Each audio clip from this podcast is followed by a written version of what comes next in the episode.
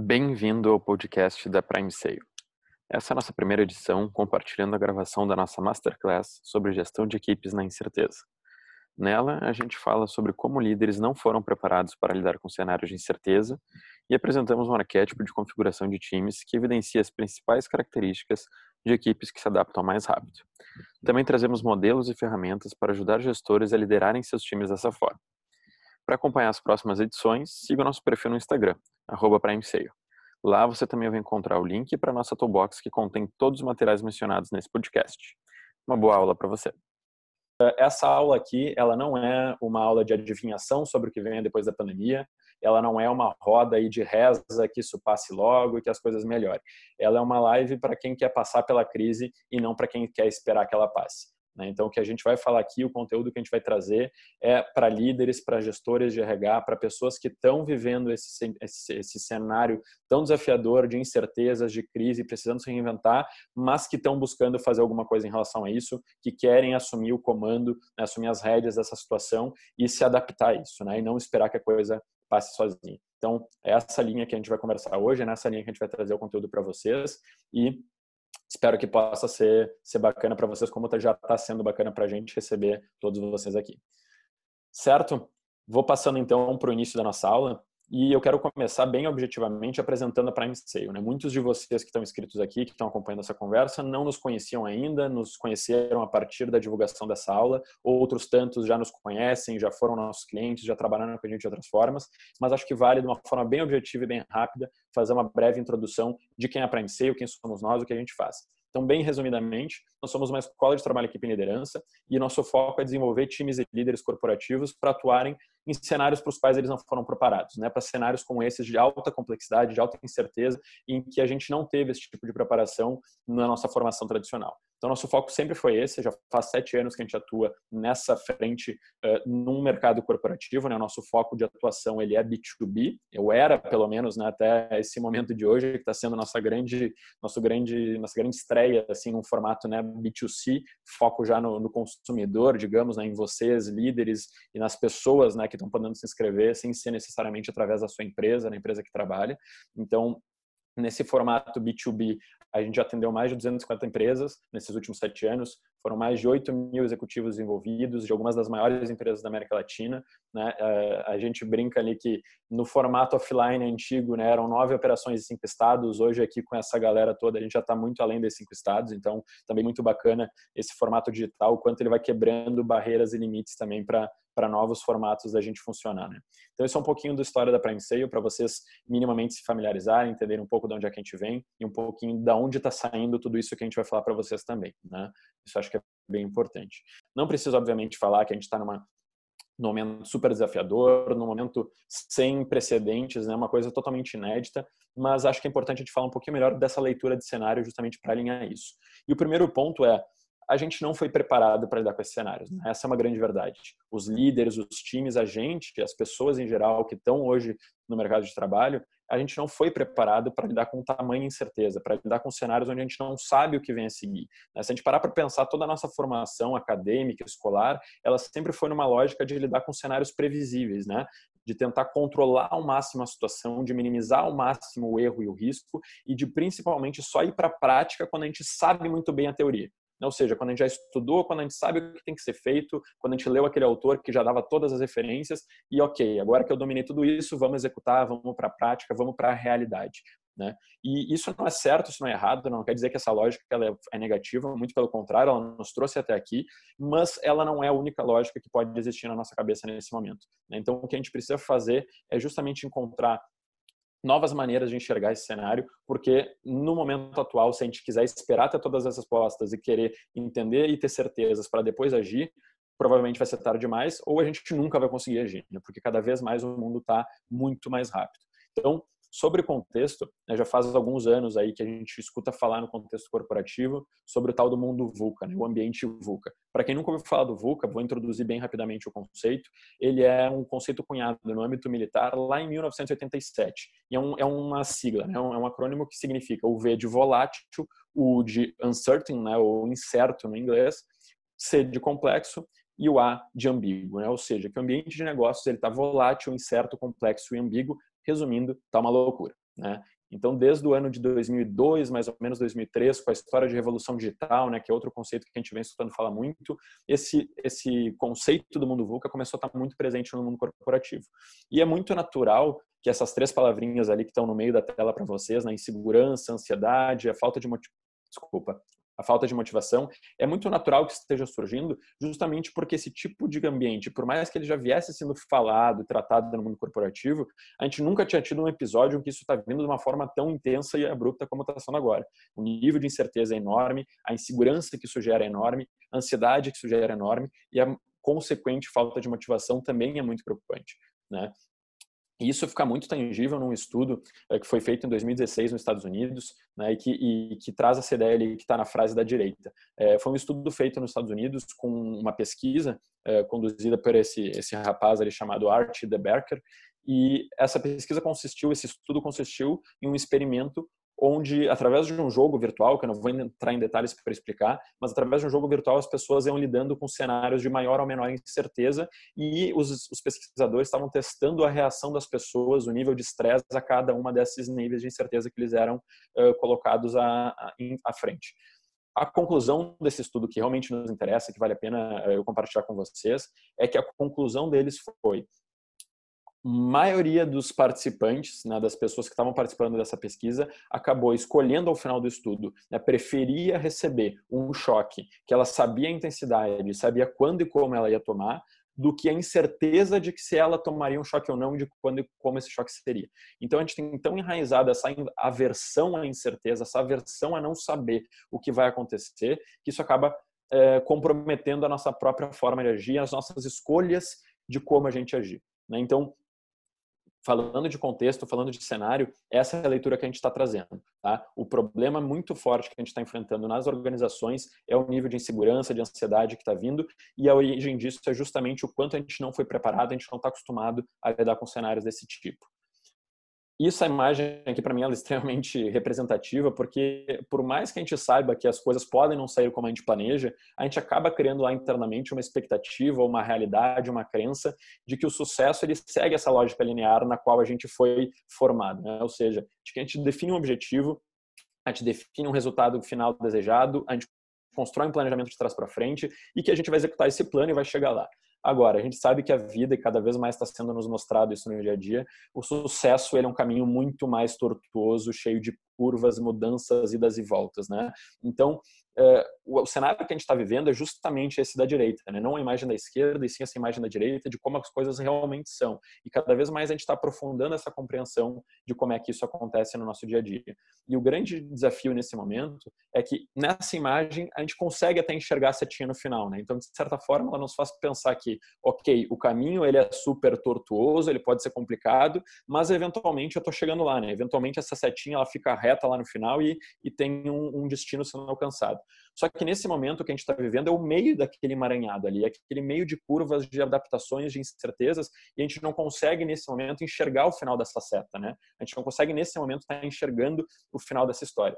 E é por isso que a gente acaba tendo esse nível tão grande de ansiedade, da incerteza. E é justamente isso que a gente quer combater, é isso que a gente quer ajudar vocês a minimizar na atuação de vocês no dia a dia das empresas. Legal? Então, eu vou compartilhar com vocês agora, vou começar a trazer um pouco das nossas ideias sobre esse contexto. Né? Até agora eu trouxe uma leitura e trouxe algumas referências que a gente usa para entender ou para interpretar o que está acontecendo ao nosso redor.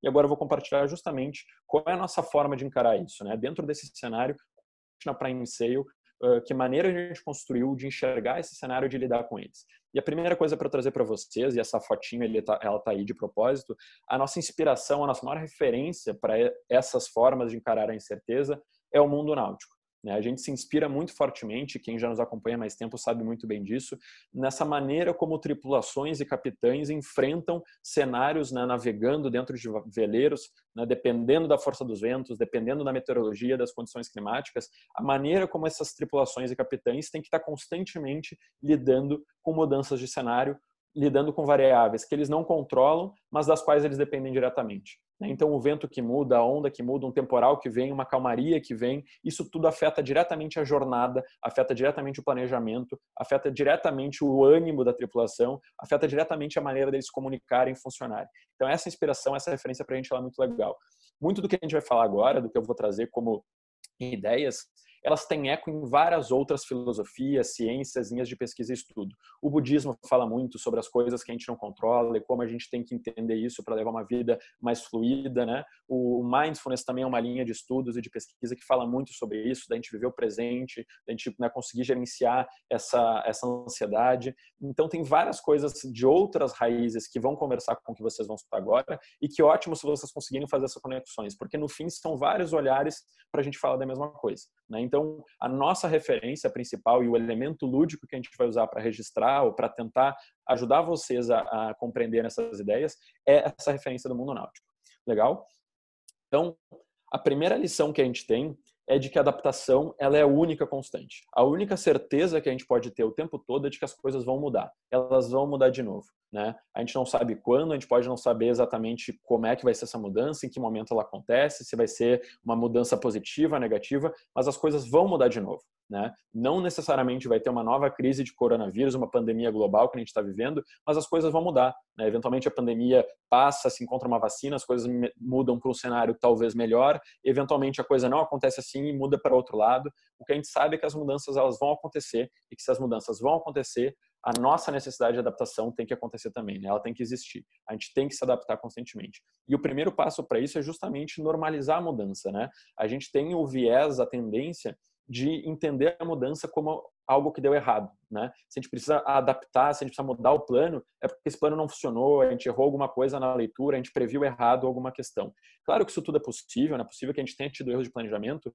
mas cada vez mais as mudanças elas têm que ser percebidas como parte do nosso jeito de funcionar, como parte natural do nosso dia a dia, como necessidade natural do nosso dia a dia, da nossa forma de atuar. A nossa adaptação ela tem que ser parte do nosso jeito de atuar. Então, normalizar a mudança, entender que existem coisas externas que a gente não controla e que por isso a gente tem que estar sempre se adaptando a elas, é o primeiro, é o primeiro passo, é a primeira grande lição que a gente quer compartilhar de como é que a gente percebe essas questões todas.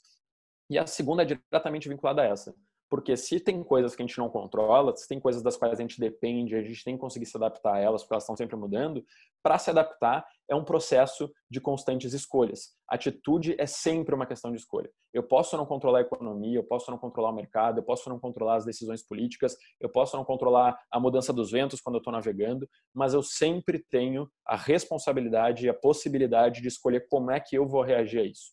Né? Isso sempre cabe, em última instância, a mim mesmo decidir como é que eu vou me comportar, como é que eu vou agir, como é que eu vou atuar frente ao cenário que está sendo posto. Então, se por um lado a gente tem que entender o que a gente não controla e, e para poder se adaptar, essa adaptação passa para a gente entender o que a gente controla, que a gente entender que a nossa atitude, nosso comportamento está sempre a nossos poderes de decisão e a gente fazer essas decisões de uma forma inteligente, de uma forma alinhada com essas mudanças que estão acontecendo.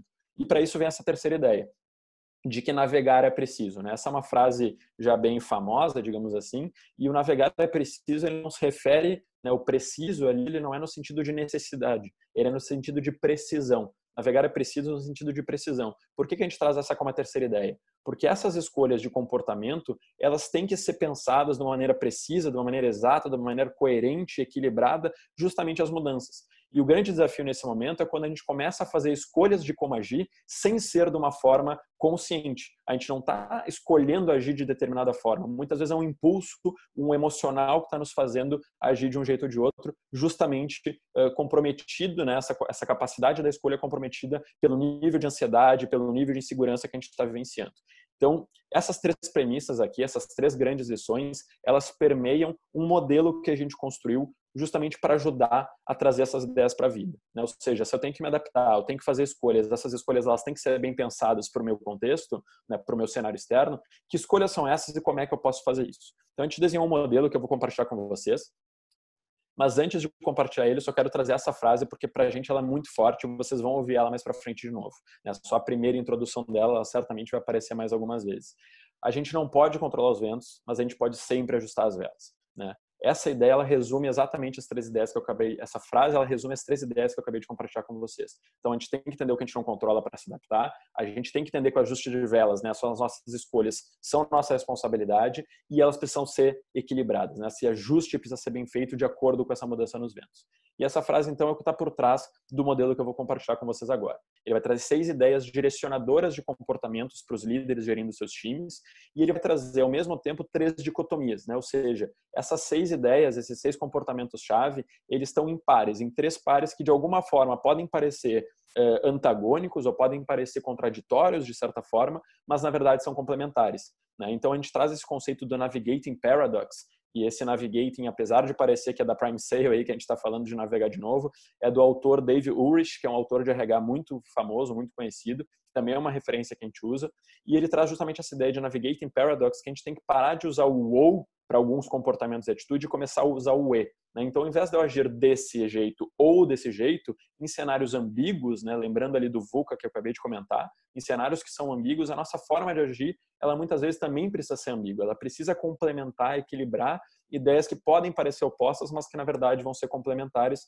justamente porque o ambiente é tão complexo. E o principal valor dessa ferramenta vai ser ajudar a se fazer escolhas mais conscientes, né? Ou seja, se o grande desafio para a gente se adaptar para a gente se adaptar, é fazer essas escolhas de como agir, esse modelo vai ajudar justamente a fazer isso. Então, eu vou compartilhar ele com vocês agora. Esse é o nosso modelo de liderando na incerteza. Vocês vão ver que no centro dele está de novo a ideia de que a adaptação é constante. Né? Então, é o centro que une justamente tudo que está ao redor. E aquela frase que eu acabei de usar para vocês, né, de que a gente não controla os ventos, mas pode sempre ajustar as velas, aqui é uma analogia, uma metáfora justamente às velas. Né? Entendam cada uma dessas caixinhas coloridas que vocês estão visualizando como as velas que devem ser ajustadas de acordo com as mudanças no cenário. E essa adaptação no ajuste às velas é justamente o movimento que a gente faz a cada mudança, né? a cada nova situação que surge para a gente. E aí tem frasezinhas bacanas que a gente colocou para ilustrar ou para trazer de uma forma um pouco mais inspiradora essas ideias. Eu não vou neste momento me aprofundar nesse modelo, tá? Uh, vocês podem, claro, tirar print aí da tela, tirar foto do computador, não precisa, né? Eu já antecipei para vocês que a gente vai enviar esse material depois no link que vocês vão ter acesso. Vocês vão poder ler ele com mais calma, tem todo um e-book falando sobre esse modelo e como usar ele. Eu não vou me aprofundar nele agora, mas eu quero trazer de uma forma bem objetiva quais são essas ideias para vocês entenderem um pouco mais esse modelo e poder eventualmente depois uh, até entender melhor o que o André vai trazer, porque a próxima fala vai ser muito direcionada em relação a esses pontos. Então, esse modelo está trazendo essas seis ideias, né, essas seis frases-chave, que cada uma representa um comportamento. Né? Então, a gente tem lá em cima na esquerda essa ideia de que mar calmo não forma bom marinheiro. Ou seja, é justamente nas tempestades, é justamente na hora ruim que a gente tem uma oportunidade de crescimento, a gente tem uma oportunidade de se experimentar, de ser desafiado de uma forma que a gente não estava acostumado. E isso nos leva a virar um bom marinheiro, né? Isso nos uh, faz amarelar a faixa, né? Isso nos faz crescer de várias formas. E essa ideia está diretamente conectada com a, ideia, a outra ideia laranja ali, né? Vocês veem que tem uma linha conectando as duas, de que a jornada ela é tão importante quanto o destino. Então, ao mesmo tempo que a gente tem que entender a importância da gente se desafiar, de arregaçar as mangas, de estar preparado para os desafios, de aumentar o nosso nível de exigência, a gente também tem que se preocupar em ter na jornada um caminho prazeroso, com propósito, com sentido. A gente não consegue enfrentar mau tempo e tempestade se aquilo ali não tem um sentido, um propósito, se aquilo ali não tem algum valor para a gente. Então, ao mesmo tempo que eu tenho que estar preparado para me desafiar, eu tenho que ter um sentido naquilo e o equilíbrio entre essas duas coisas ele sempre vai ser importante, né? Não é um ou outro, são as duas coisas juntas. E essa ideia vai se aplicar para todos os outros elementos, né? Então, ali na caixinha cinzas, a gente tem a ideia de que você será lembrado pelo que fez e não pelo que planejou fazer. É uma ideia, né, uma frase que nos leva a entender o poder e o valor da execução. A gente não vai ser lembrado pelo que a gente planejou, né? A gente é lembrado pelo que realmente aconteceu, pelo que a gente fez, pela entrega, pela execução, pelo que a gente realmente fez de fato.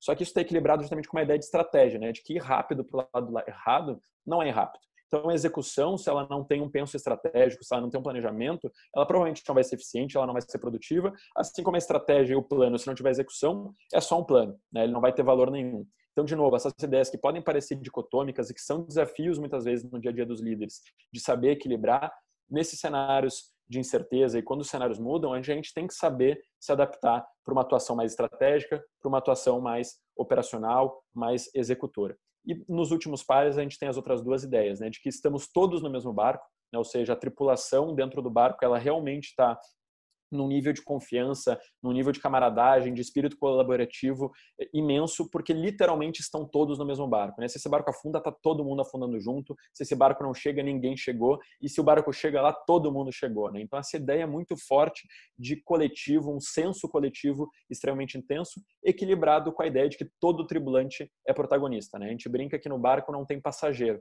né? não tem ninguém a passeio, está todo mundo como tripulante, está todo mundo tendo o seu protagonismo e é importante explorar essas individualidades, é importante a gente dar autonomia é, e que o time só funciona se a gente tem esse complemento. Né? Não adianta eu querer dar autonomia, não adianta eu querer explorar individualidade se não existe um alinhamento muito forte de objetivos, de estratégia, de intenções, de comunicação, de papéis e por aí vai. E ao mesmo tempo, não adianta eu querer sempre fazer um consenso, eu sempre querer fazer um colegiado, eu querer sempre decidir tudo junto, eu querer focar só no coletivo, porque é muito importante a gente ter o protagonismo individual, é importante que as individualidades apareçam e fortaleçam o conjunto. Né? Então, essas seis ideias, elas representam essas, esses seis comportamentos-chave que estão na tela para vocês. Né? O desafio, a execução, o protagonismo, a colaboração, a estratégia e o propósito, certo? Então, esse modelo aqui, ele pode ser aplicado para qualquer cenário e, de novo, né, ele sempre traz a lógica de adaptação. A cada mudança de cenário, a lógica é a gente se adaptar em relação a esses aspectos. Como a gente está vivendo um cenário muito específico e muito bem delimitado, né, e o ponto mais que mais une todos vocês aqui provavelmente seja justamente o quanto vocês estão sentindo a necessidade de, nesse momento, achar uma configuração nova para o time de vocês, achar uma maneira nova de liderar o time para conseguir lidar com aquela insegurança, com a desmotivação. O André agora vai compartilhar um modelo desse, uh, desse modelo, né? uma, desculpa, uma versão deste modelo, um arquétipo deste modelo. Maravilha, pessoal. Prazer estar aqui com vocês. Boa noite. É uma satisfação estar falando sobre esse tema. Que é um tema, o Caixa antecipou nesse contexto, é um tema super relevante é, e não só essa incerteza, essa volatilidade que a gente está vivendo, essa ambiguidade, mas também as consequências disso nos nossos times, né? essa insegurança, essa falta de motivação, falta de engajamento, são coisas que muitos de vocês até listaram né, como dúvidas, e o que eu queria trazer agora é, um, é uma referência, né? esse arquétipo da descoberta, que é uma forma da gente lidar melhor uh, com essa incerteza. Eu vou, eu vou compartilhar aqui é, a minha tela, e aí a gente pode conversar um pouco melhor sobre isso. Bom, aqui está a lógica toda, né? Vocês não precisam, de novo, é, tirar print sobre isso, vocês vão receber um modelo amanhã, essa versão resumida. É bastante coisa, né? Nem daria para ler agora, a letra está pequena.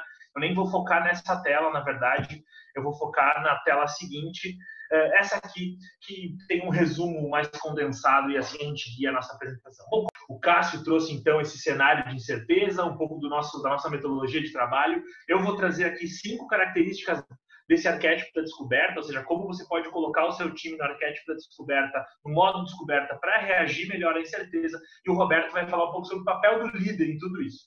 É, então, eu compartilhei essa tela, mostrei para vocês aqui esses elementos. Uh, e vou me focar nessa outra tela aqui, que é uma versão resumida do que eu vinha falando. Então, a ideia do arquétipo, na verdade, é da psicologia né, junguiana, lá do Jung, é, que é um modelo é, de funcionamento, é um conjunto é, de atributos, enfim, que é passível de replicação. Então, a gente está trazendo aqui para vocês o arquétipo da descoberta, que é justamente o arquétipo que a gente acredita que é o melhor modelo de comportamento para os times lidarem com a incerteza. A gente criou esse arquétipo, na verdade, observando os times e, e, líderes nos nossos treinamentos. A gente já treinou mais de 8 mil pessoas e a gente sempre coloca os nossos, os nossos é, é, as pessoas que fazem parte do nosso treinamento em, em situações de incerteza. Elas vão ter que executar uma tarefa com nem muita habilidade, com poucas informações, é, com elementos que elas não controlam. Então a gente sempre foi especialista em observar as pessoas reagirem à incerteza. E aí a gente começou a compilar um pouco quais eram os elementos, uh, quais eram as características em comum daquelas equipes que melhor performavam naquele cenário.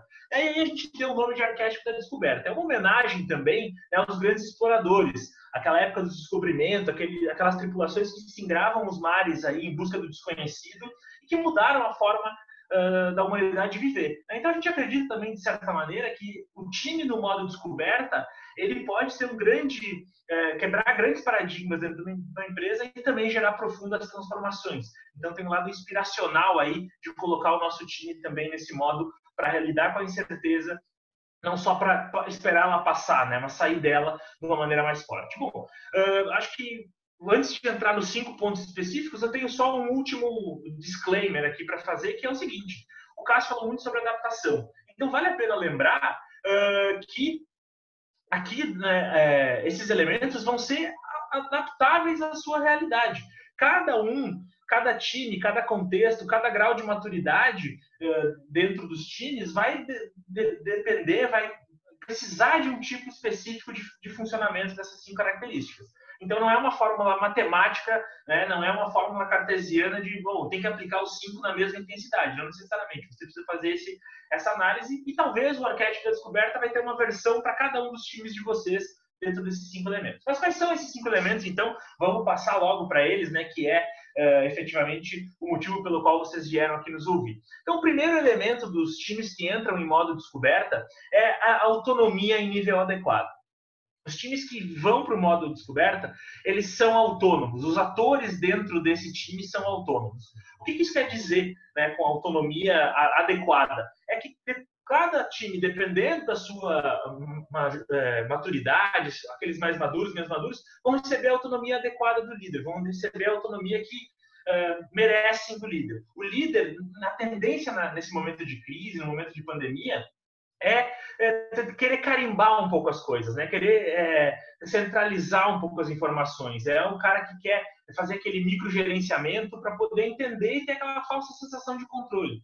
Mas o que a gente precisa nesse momento é exatamente o contrário, que os líderes deem autonomia para as pessoas que estão na ponta. E ele, inclusive, desonerar essa liderança para fazer outras coisas mais relevantes mais coerentes com o papel dele, né, para aquele momento. Então, é realmente dar o ownership para as pessoas, fazer com que elas tenham esse protagonismo de realizar as tarefas, de poder questionar, de poder é, criticar, de poder propor melhorias. É, eu acho que um ponto bem importante aqui, isso também promove a relevância das pessoas. É, nesse momento que a gente está falando de falta de engajamento, de falta de energia, muitas vezes, aqui é um ponto central. Se eu dou para a pessoa uma tarefa, é, para né, delego a ela uma tarefa e dou a ela liberdade de realizar, ela também se sente relevante. É, toda hora que o líder fica puxando para ele, carimbando, isso diminui um pouco aquela, aquela atividade. Então, acho que é importante a gente ter isso em mente também.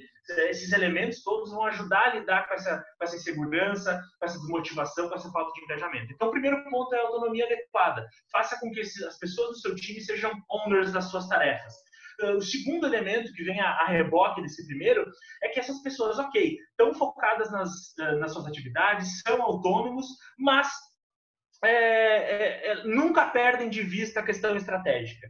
Ou seja, eles sabem, eles estão lá focados na execução, mas eles não perdem de vista a estratégia. É muito comum nesse momento de crise que as pessoas acabem também é, a comunicação fica um pouco falha, né? Ah, todo mundo foi para casa, ninguém orientou muito bem, os processos não estão bem definidos, as lideranças tomam algumas atitudes e as pessoas ficam lá na ponta em casa né, trabalhando do seu escritório sem saber muito bem por que, que ela está fazendo aquilo, exatamente qual é a conexão daquilo com a realidade. Então é muito importante conectar, né? O time está sempre conectado com os porquês.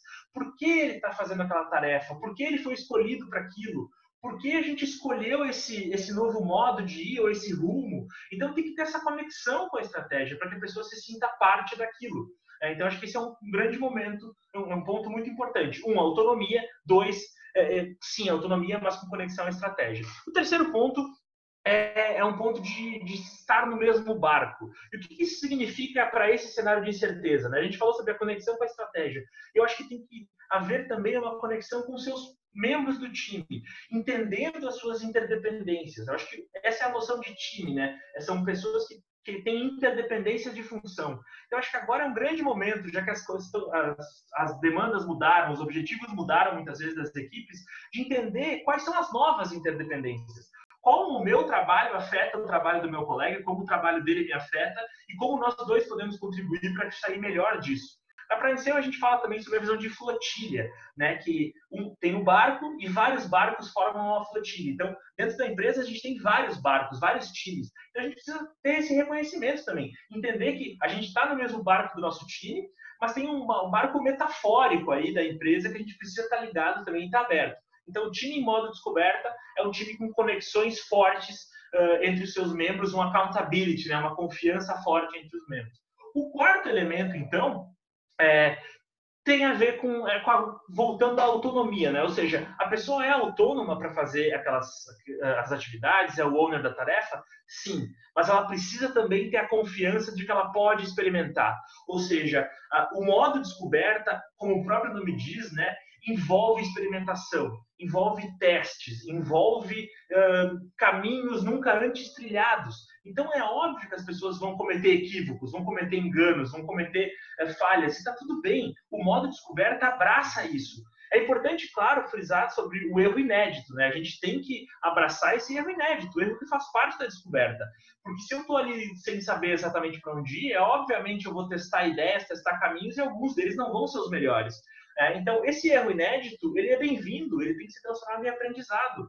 Agora, a gente tem que evitar a negligência, aquele erro uh, que podia ter sido evitado, né? Até porque o modo descoberta é um modo lean também, né? Um modo uh, enxuto. Então ele não pode se dar o luxo de ficar cometendo negligências o tempo todo. Mas o erro inédito ele é bem-vindo. E se eu não encorajar as pessoas a, a, a, errarem, a abraçar isso, a não ser julgamental, né? Então um time em modo descoberta não julga os colegas, ele simplesmente abraça aquele aprendizado e se torna um time mais forte a pessoa na ponta não vai ter autonomia para propor mudanças, para propor inovações.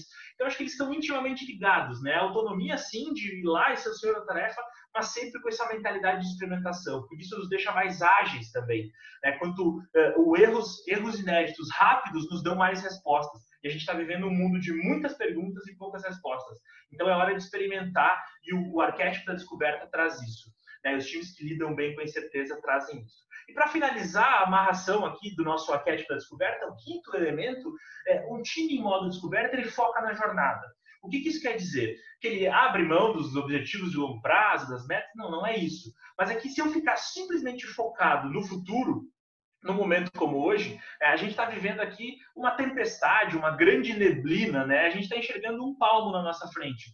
É, então, se eu ficar focado no objetivo final, eu, enquanto membro de um time, às vezes que está no meio da organização, né, que não tem acesso às informações uh, que o C-Level tem, eu acabo me sentindo super ansioso, porque eu não estou vendo a gente chegar mais perto ou mais longe, ou se a gente está indo para o lado, que lado a gente está indo.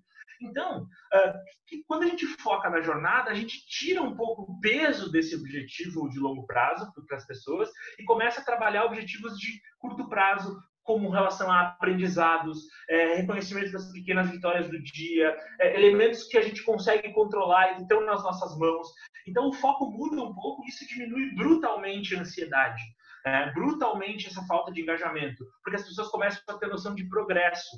E o progresso no modo descoberta é diferente, né? É justamente mapear o que está em volta da gente e fazer a melhor escolha da forma mais ágil para seguir adiante. Então, eu tenho que estar tá focado nos aprendizados que eu tive hoje, nas vitórias que eu tive hoje, né? para me manter engajado, para me manter dentro dessa estratégia, para me manter conectado com as pessoas que estão uh, nessa luta junto comigo. Então, acho que esses cinco elementos são fundamentais. É, de vocês começarem a implementar essas ideias para que os times de vocês sejam menos ansiosos, mais engajados e, por consequência, mais produtivos. Então, o arquétipo da descoberta é isso. É um time autônomo na medida certa, então, dependendo da maturidade, ele vai receber mais ou menos autonomia, mas são pessoas que são senhoras das suas atividades, que têm uma conexão com a estratégia, que entendem os porquês das escolhas que foram feitas, eh, que têm uma sensação de accountability, confiam nas pessoas que estão em volta e trocam com elas à medida né, que a gente precisa de cada vez mais inputs e mais referências.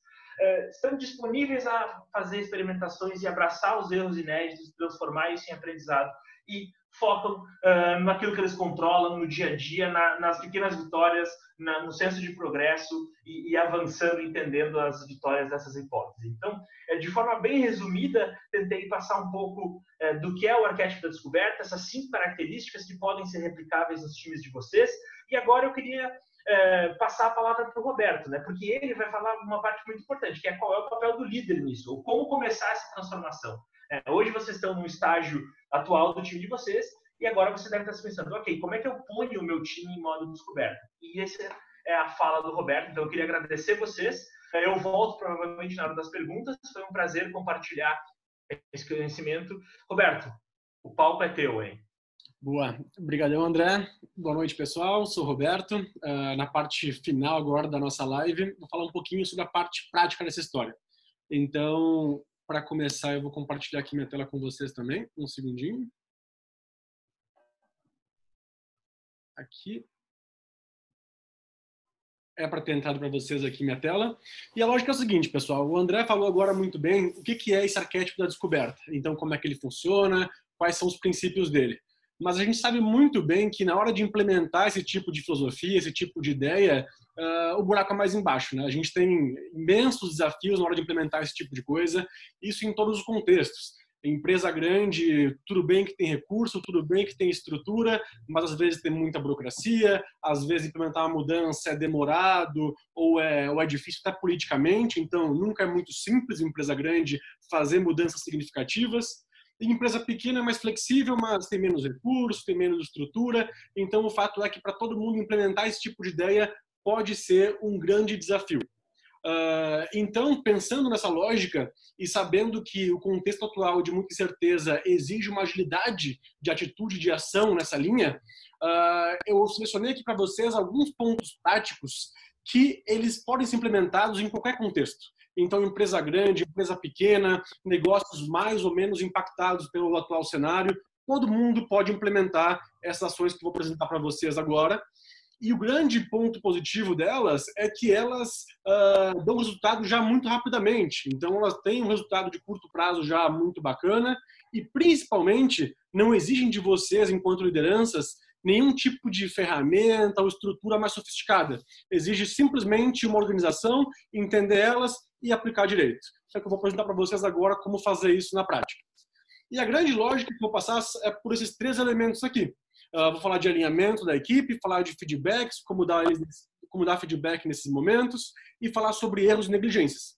Vocês podem ver que são três temas que todo mundo conhece, todo mundo já ouviu falar bastante, mas sendo muito sincero com vocês, a gente está muito acostumado a trabalhar com lideranças aí de tudo que é tipo de empresa, segmentos diferentes, senioridades diferentes. Já foram aí mais de 8 mil executivos que a gente desenvolveu. E eu vejo a grande maioria, para não dizer quase todos, uh, com uma dificuldade bem grande de aplicar esses três pontos de um jeito realmente produtivo, de um jeito que realmente funciona. Então, por mais que a gente conheça esses três tópicos, eles raramente são muito bem implementados. Então, vou passar por alguns pontos que garantem que eles sejam bem implementados. E um segundo ponto sobre esses três temas é que eles, em qualquer cenário, são importantes e, são, e vão dar resultado para vocês, nos times de vocês. Mas, especialmente num cenário de crise, de incerteza, esses três elementos podem mudar o jogo. Eles são pré-requisitos. Sem um alinhamento bem feito com o time, sem feedback bem dado constante e sem saber diferenciar erro de negligência, eu não vou ter um time que performa direito. Eu vou ter um time abaixo, muito abaixo do que ele poderia performar. Então, esses três temas, no momento atual, são de extrema relevância. E aí, entrando já em o que eu queria falar para vocês em relação aos três temas. Vou começar do que eu considero que é talvez até o mais importante deles. Se vocês tiverem que escolher uma das ações para implementar, façam essa aqui bem feito, porque essa muda completamente o jogo, que é garantir um alinhamento bem feito com o time de vocês. Porque uh, o cenário atual, em algum nível, mudou completa, mudou bastante a forma como o time de vocês é exigido, como o time de vocês deveria funcionar. Então, nem que seja por um home office, nem que seja por uma mudança de turnos, em algum nível ele mudou a forma como o time deveria se organizar, deveria estar configurado. Em níveis mais drásticos, teve cortes de pessoas, uh, teve mudanças de escopo de trabalho, de atribuições. Então, o ponto é, em algum nível, como meu time deveria funcionar, mudou. Foi alterado nesse momento de forma abrupta, no cenário atual aí de, de crise, do corona, de instabilidade, de incerteza. Então, se teve essa mudança toda, um alinhamento bem feito é o que vai garantir para vocês que vocês consigam, primeiro, minimizar inseguranças, essa mudança repentina gera muita segurança no time, um elemento bem feito minimiza isso. E também minimiza muito em produtividades, que é trabalhos redobrados, uh, trabalhos que deveriam ser conectados não foram, então em produtividades em geral. Principalmente, um alinhamento bem feito é o que sustenta de fato no dia a dia, um, o protagonismo individual das pessoas. O que eu mais ouço dos meus clientes é pô, Roberto, tem um time aqui que não consegue assumir um protagonismo, falta proatividade. E confesso para vocês, na grande maioria das vezes, o problema não está na competência proatividade individual, tá? Porque a forma como a equipe está gerida não sustenta um protagonismo individual. Um alinhamento bem feito ajuda a sustentar isso. Um segundo ponto é também a colaboração. Uh, o André e o Cássio falaram bastante sobre esses dois pontos. A colaboração, nesse momento, é mais importante do que nunca numa linha de trabalhos interdependentes a colaboração com o alinhamento bem feito fica muito mais fluida. Então, esse alinhamento sustenta também a colaboração, uh, que nesse momento é fundamental. Então, e o último ponto sobre isso é: um alinhamento bem feito é um primeiro passo para que a liderança consiga delegar mais pontos da execução, para conseguir ter mais energia e mais tempo de ser realmente estratégica. Agora, mais do que nunca, a liderança tem que estar atenta ao cenário, tem que ler cenário, tem que readaptar a sua estratégia de planejamento para o cenário atual. Se tiver consumida por execução, apagando incêndio, centralizando muito da operação, ela não vai conseguir ter energia de fazer isso. Então, o alinhamento bem feito é um primeiro passo para conseguir delegar para o time algumas funções mais operacionais e assim a liderança vai encontrar energia, tempo para alocar para a estratégia de planejamento, que agora é um ponto-chave para esse momento. Então, isso eu queria comentar com vocês sobre alinhamento. E aí, para garantir um alinhamento bem feito, tem pelo menos aí quatro pontos que são fundamentais de serem muito bem alinhados. O primeiro é resultados esperados do time. Como eu falei, em algum nível, esse momento atual impactou a forma como o time funciona. E, em vários casos, impactou também o que esse time deve entregar.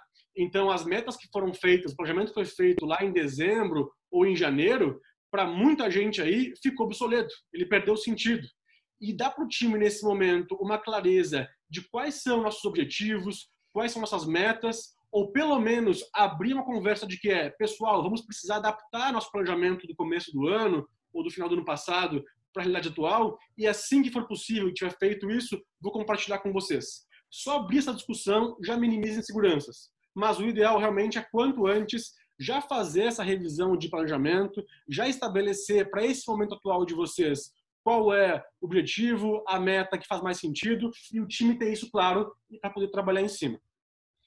Uh, um segundo ponto é sobre papéis individuais.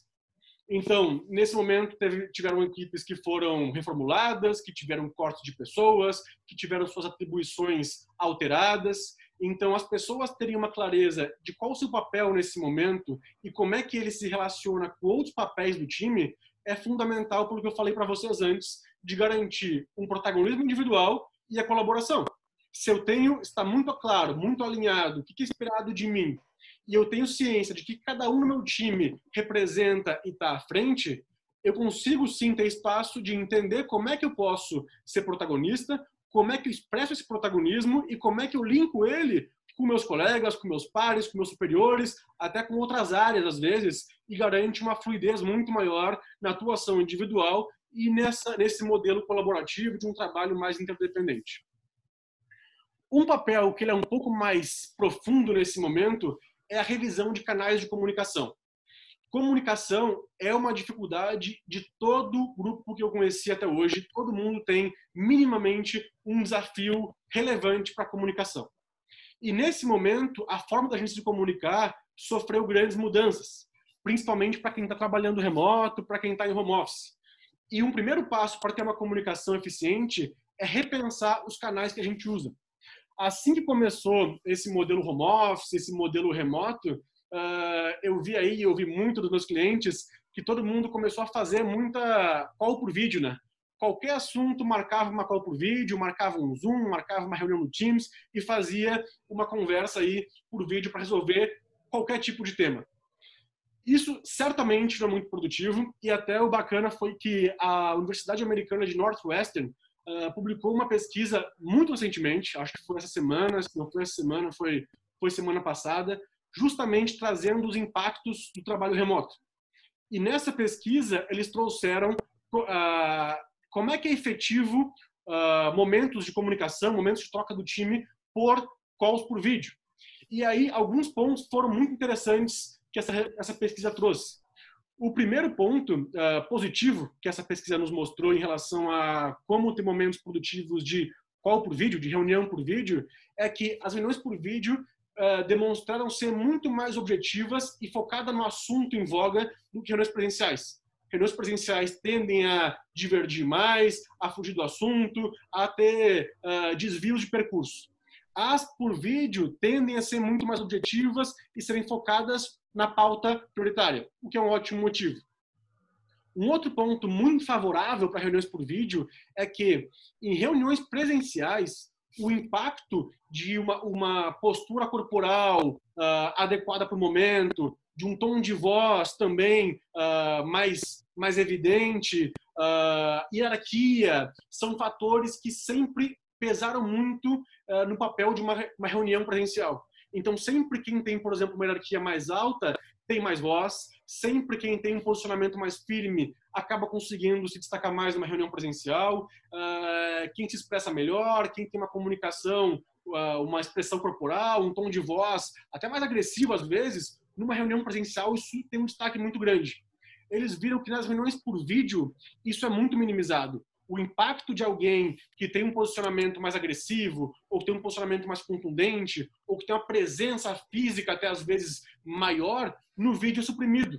E aí no vídeo, o conteúdo da, da, da conversa, o conteúdo da pessoa tem muito mais relevância do que esse tipo de questão mais de comportamental, mais de tom de voz, mais de expressão corporal. Então, o bacana é que o vídeo ajuda a gente a garantir que a conversa está sendo pautada e balizada por quem, quem tem o conteúdo mais relevante e não porque o grita mais alto. Então, é um ponto positivo aí para as conversas por vídeo. Porém, tem dois pontos de atenção que eles trouxeram que a gente tem que balizar muito na hora de fazer bem feito isso. Primeiro ponto é, eles viram que, foi comprovado pela pesquisa que uh, reuniões por vídeo com mais de sete pessoas são ineficientes para troca entre as pessoas. Então, elas até podem ser produtivas para passar informação, mas elas não funcionam bem para as pessoas trocarem e tomarem decisões compartilhadas. Então, para quem tem times maiores aí, para quem faz anúncio em toda empresa, por exemplo, tem que estar atento que é comprovado por essa pesquisa que mais de sete pessoas vai ser uma conversa que pode ser boa para passar informação, mas não vai funcionar bem para as pessoas trocarem e para tomarem decisões em conjunto. Esse é um ponto muito importante. Então, o grande ponto da call por vídeo é ela é fundamental, ela vai ser muito útil para conversas sobre pautas que são de extrema relevância. Então, se tem alguém aí fazendo call por vídeo com seu time todo dia ou com uma recorrência muito grande, provavelmente está escolhendo as pautas equivocadas para esse canal. O canal da, da, da, conversa, da reunião por vídeo, ele tem que ser para pautas que realmente precisam de uma atenção muito maior do time como um todo e tem uma, uma importância, uma relevância muito maior para o time. Se é uma conversa que não é tão relevante assim, que não é tão impactante para o time como um todo, o fundamental é, é, é recorrer a dois outros, outros canais. O e-mail, o e-mail ele é muito produtivo para formalização de diretrizes, de ideias, de anúncios. Então, se tem algum comunicado, algum anúncio que é mais pontual, que é mais do dia a dia, manda por e-mail, está formalizado, uh, funciona muito bem. E para aquela comunicação mais do dia a dia, mais de troca, uh, mais de passar informação, escolher algum tipo de canal de mensagem instantânea. Hoje em dia tem muita coisa boa, tem o Teams da Microsoft, tem o Slack, tem um monte de opção de canal. Escolhe um e faz comunicação do dia a dia, mas ficar marcando conversa por vídeo uh, gera nas pessoas resistência, gera um burnout. Então deixem esse fórum para assuntos que realmente tem que ter uma atenção do time como um todo muito focado. Aí vai funcionar muito bem. O último ponto que tem que ser muito bem alinhado com os times de vocês é, são os níveis de autonomia. Depois que eu dividir os papéis individuais de cada um, eu preciso garantir que está muito claro para todo mundo qual o nível de autonomia que ela tem para exercer essa função. Então, que tipo de decisão cada um ali pode tomar individualmente e ter essa autonomia para isso? Que tipo de decisão é, tem que vir da liderança, então a liderança vai ter que tomar em última instância, e que tipo de decisão estão fora da equipe, vão precisar de algum tipo de aprovação externa, uh, para algum recurso novo, para algum investimento, para alguma ferramenta implementada. Então, ter esses critérios muito bem alinhados e o time ter isso claro é fundamental para a pessoa conseguir assumir um protagonismo, para conseguir ter um trabalho que realmente é produtivo. Então, ter um alinhamento em relação a esses quatro pontos é um primeiro passo fundamental para ter um time que tem menos certeza, que é mais protagonista e que sabe colaborar e trabalhar mais como um time de verdade. Um segundo ponto, pessoal, que é muito importante, e esse ponto apareceu bastante na pesquisa que a gente fez com vocês uh, antes dessa call, é como dar feedbacks nesse momento. E aí, feedback vem sendo falado aí há muitos anos já da importância dele. Nesse momento, a importância é muito maior, porque em algum nível, todo mundo está passando por algum tipo de insegurança, todo mundo tem algum tipo de receio, todo mundo tem uma certa resistência para a mudança, como o Cássio falou, tem um certo medo até dessa incerteza. Então, o feedback é a forma que mais vai garantir minimizar esse tipo de insegurança, esse tipo de receio. Então, ter feedback periódico constante é fundamental porque quando a pessoa tem uma resposta, tem um retorno de como é que ela está funcionando, isso gera uma clareza para ela muito maior se o caminho que ela está trilhando realmente faz sentido e o que ela tem que adaptar para esse caminho. Então, nesse momento, feedback é mais importante do que nunca. E segundo, o feedback é uma das ferramentas mais poderosas para aumentar relações de confiança. E feedback, invariavelmente, passa por uma para a pessoa estar numa posição de vulnerabilidade. E vulnerabilidade foi comprovado também por pesquisas uh, que é o fator que mais acelera uma relação de confiança sólida. Então, as pessoas estarem em posições de vulnerabilidade é um primeiro passo para construir uma relação de confiança. E o feedback é uma ferramenta que vai muito nessa linha, então faz muito sentido para esse momento de agora.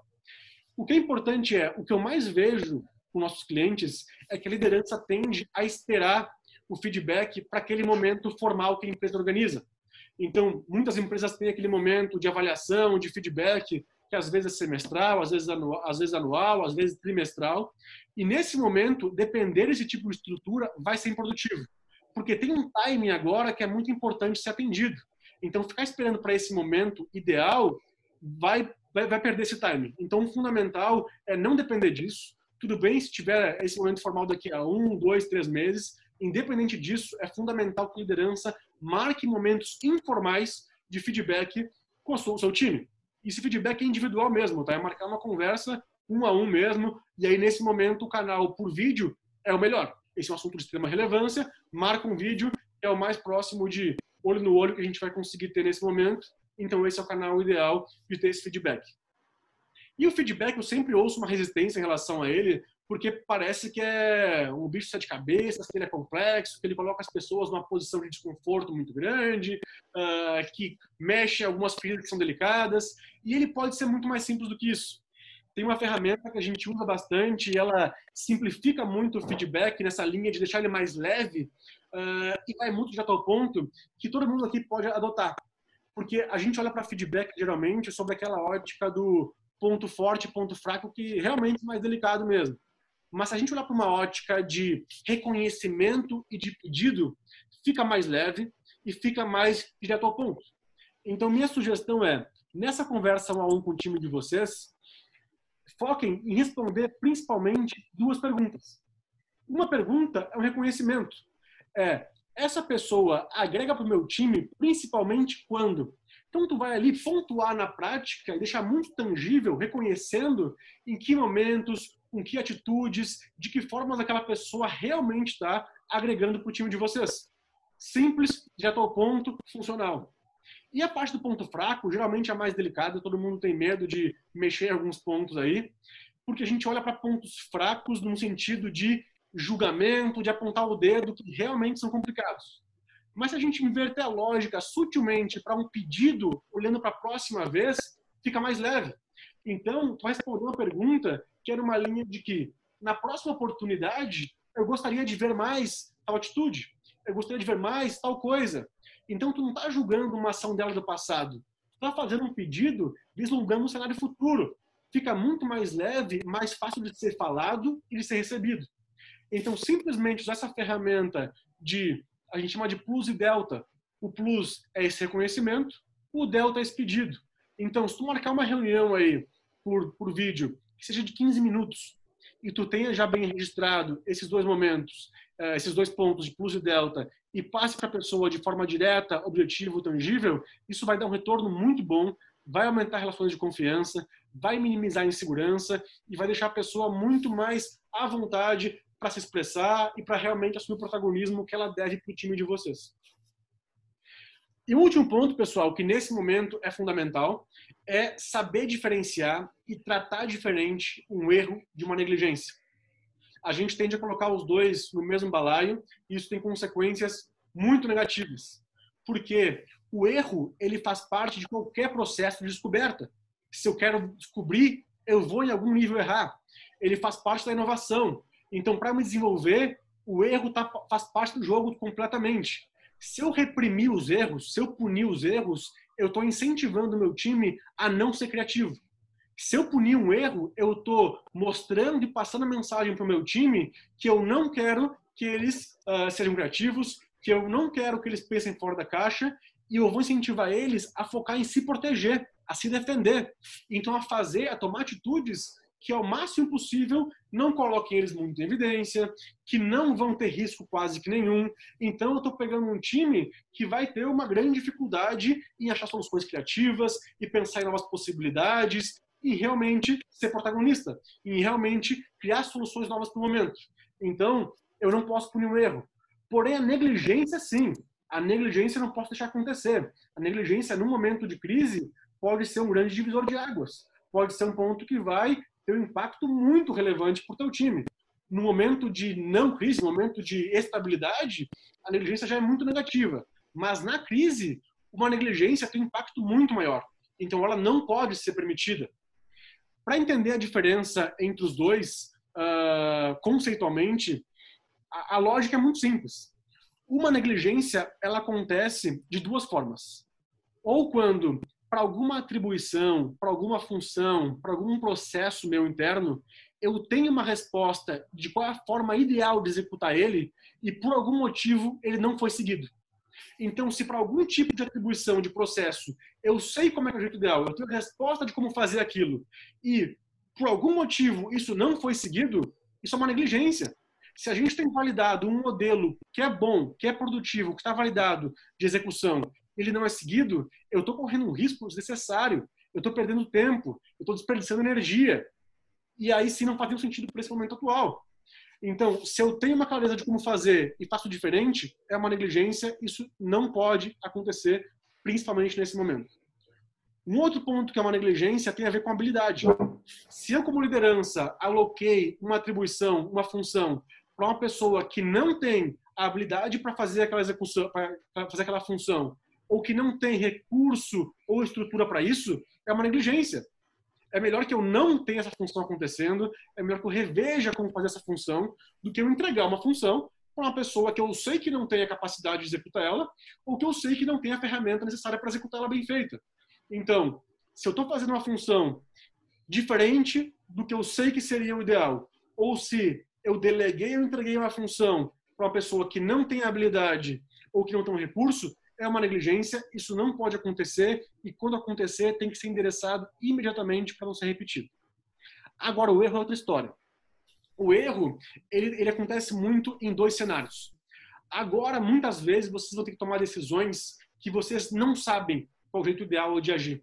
Que vocês não têm uma resposta definitiva de como executar aquela tarefa, de para que lado ir. E tudo bem falar isso para o time. Tudo bem compartilhar isso com o time e vocês até em conjunto decidirem, formularem com embasamento da experiência de vocês, enquanto conhecem do negócio, do mercado, uma sugestão de caminho. Se esse caminho não foi validado ainda, vocês estão experimentando, vocês estão descobrindo. E essa descoberta, ela tende a gerar algum tipo de erro. Ela tende a algum ponto não vai dar certo como vocês pensavam, porque tem inúmeras variáveis que vão agir sobre essa descoberta que vocês não tinham como prever anteriormente. Então, quando eu estou tentando, estou descobrindo, eu, vou, eu tenho sim que estabelecer hipóteses consistentes, bem embasadas, mas eu tenho que entender e, e passar para o time a expectativa de que talvez a gente erre a mão em algum ponto aqui. Talvez algum ponto que a gente não considerou nos impactou negativamente aqui e a gente tem que entender, aprender com isso e desenvolver isso. Um outro ponto é quando eu tenho, né, para algum tipo de função, mais de uma opção se eu vejo que a opção A, B e C poderia funcionar e eu não tenho uma clareza de qual das três é melhor, então fazer uma tentativa ao escolher entre mais de uma opção, é muito possível que eu não escolha a melhor possível. Um erro, tudo bem, eu passo para a próxima. Esse tipo de situação, se eu inibir, se eu punir, como eu falei antes, eu estou inibindo criatividade e eu estou fazendo com que meu time fique muito mais focado em se proteger, em se defender, do que construir soluções criativas e fazer descobertas. Então, pessoal, temos aqui esses três pontos que são ótimos pontos de partida para vocês começarem amanhã já com os times de vocês, que é fazer um alinhamento bem feito, garantir que o time entende como funcionar, entende qual é a configuração ideal para esse momento de incerteza, entende como realmente vão acontecer as coisas a partir de agora, ter feedback, as pessoas vão precisar de retorno de como é que estão funcionando, isso tem que ser periódico, pode ser semanal, pode ser assim que perceber que algum tema relevante tem que ser endereçado, pode ser quinzenal, mas tem que acontecer com frequência. E segundo, o terceiro ponto, endereçar de forma diferente o erro e a negligência. Se colocar no mesmo balaio, eu estou criando times que não vão estar em modo descoberta, que vão estar em modo proteção. Isso é tudo que eu não preciso no momento de incerteza, no momento de crise. Então, pessoal, esses são os principais pontos aqui uh, práticos para começar amanhã. O que eu queria passar para vocês é que uh, as ferramentas, como o André falou, elas dependem bastante de cada contexto. Então, eu trouxe aqui algumas que elas são úteis para qualquer contexto, mas queria deixar desde agora já um canal muito aberto com vocês, para caso queiram conversar sobre algum ponto mais específico, caso tenham dúvidas sobre o contexto de vocês, falem com a gente, tirem dúvidas. O chat agora está aí para isso. Quem tiver dúvida, fique à vontade para trazer que a gente vai responder. E depois dessa live também, conversem com a gente, mandem e-mail, mandem WhatsApp, nos liguem, porque nesse momento a gente está muito na posição de ser parceiro das empresas e está suportando esse processo de descobrir como funciona a crise. Então, eu vou passar para o Cássio agora a palavra novamente. Muito obrigado. Até daqui a pouco de novo. Essa foi a primeira edição do nosso podcast com a gravação da nossa Masterclass. Se quiser ver mais conteúdos como esse, é só acessar nossa página no Instagram, onde você também vai encontrar nossa toolbox com todos os conteúdos mencionados aqui e muito mais. Nos vemos na próxima.